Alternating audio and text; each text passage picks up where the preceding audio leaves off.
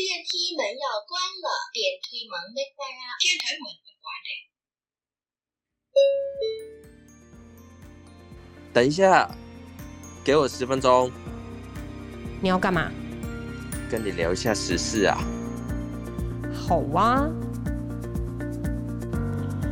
电梯即将上楼，和您一起搭乘电梯的是台湾基进国际部。大家好，今天是2023年的929，这个929就是 night night， 约好的海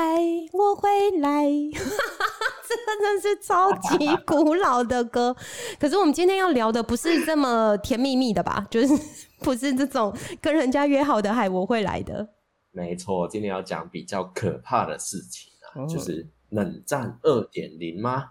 核武的威胁好像正在蔓延哦。新闻是这样子的，伊朗的官方媒体有宣布它成功发射了一枚伊朗国产的军用成像卫星，叫做诺尔3。诺尔3嘛，当然是有1跟2啦。1跟2，他们这3代都是用所谓的3节式的加赛德的火箭去升空的。这一个发射啊，引起了西方国家的抗议，也是无视了美国的警告。那为什么西方那么紧张呢？其实就是因为这个技术啊，它其实跟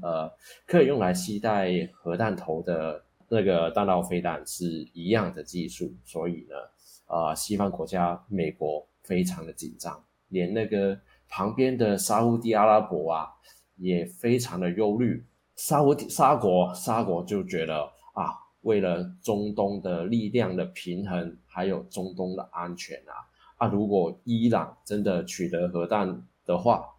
那我们沙烏地阿拉伯是不是应该也要有呢？才能制衡这个伊朗呢？还有同一个时间，北韩官媒也宣布了，他们通过了一个宪法的修正案。宪法讲什么？宪法里面加了关于核武相关的政策。那金正恩也有讲到，他们接下来会想要加速生产这个核武器，来应对美国所谓的挑衅。那金正恩前阵子才去玩俄罗斯嘛，那雅雅，你有记得他们当时发生过什么事吗？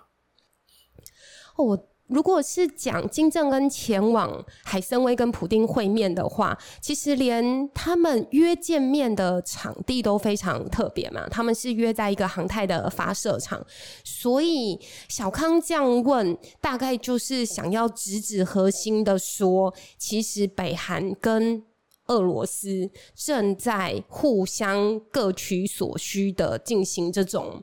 军火交易吧？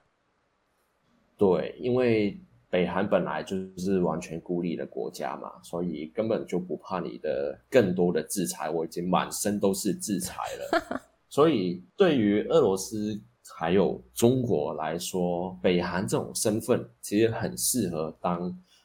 中俄之间的一个中间人。因为如果中国直接要跟俄罗斯有什么军火交易的话，其实西方国家一定马上就给你大量的制裁，俄罗斯有多少，北京就有多少。但是呢，如果偷偷的透过北韩这样子运过去的话呢，比较难被发现，而且他大可以说没有，我就跟北韩交易而已啊，北韩跟谁交易跟我什么关系？对不对？对啊，而且小康其实一开始也有提到，其实伊朗的这个诺尔3号之所以引起西方国家的抗议啊，甚至也直接说无视美国的警告，其实这个背后是有一个禁止核武器的条约的发展的这种禁令嘛。像美国其实在2017年就开始针对核武器的开发、制造、拥有跟使用啊，其实是谈判要全面禁止的。那在2021年也就生效了，把这个核武器定性成一个非人道而且是违法的国际条约，就是要全面的禁止世界来开发核武器。但是这个其实渐渐变得比较松垮了，对吗？在这种针锋相对的国际局势下。对啊，所以其实联合国的秘书长他也有在因为最近联合国的大会嘛，所以他其实也有在议程里面去做一个警告，就会怕那个新一轮的核武的竞赛又再重新卷土重来。那就是里面有一个非常大的国家，它叫中国啊。中国又是在表面上说，哎，我们真的不能继续发展那个核武器，对啊，就讲的好像自己很正义一样哦，大家都不要有核弹啊，什么有的没的。但是呢，中国的核武器不仅没有减少，反而是正在快速的增长当中哦。因为之前有被发现啊，中国那个核弹的那个军火仓库竟然还在大规模的扩张当中，还有那个核子力量的扩张还有现代化。什么叫做现代化呢？就是核弹它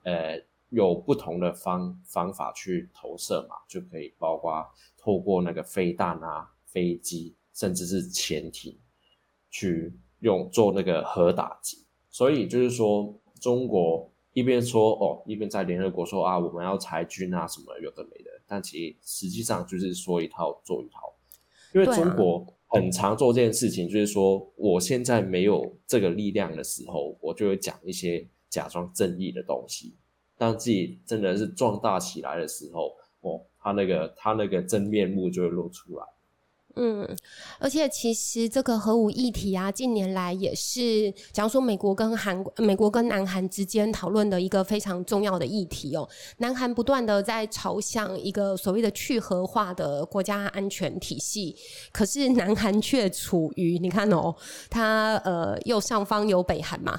然后左下方邻近的这个大中国也是一个拥核自重的国家，然后稍微远一点点的邻国又是俄罗斯。其实南韩的确是在这整个核武竞赛中嘛，算是然后真的也错爱蛋的一个国家这样子。所以当初就是说乌克兰为什么就是俄罗斯那么不怕他，就是直接去打他，也有人讲过是因为乌克兰主动放弃了核武啦。但我当然是觉得核武这件事情当然最好就是大家都不要有嘛。但是可惜的是，现在世界上那么多的独裁的国家，不要说那么多啊，就三个就好了，就是2个就好了，中国跟俄罗斯。他们手上有核弹的时候，你们其他人没有吗？我就觉得好像有点可怕。那大家不知道觉得如果台湾也发展自己的核武有什么想法呢？其实这一点啊，就是台湾是不是也要加入这种拥核自重，用这种超级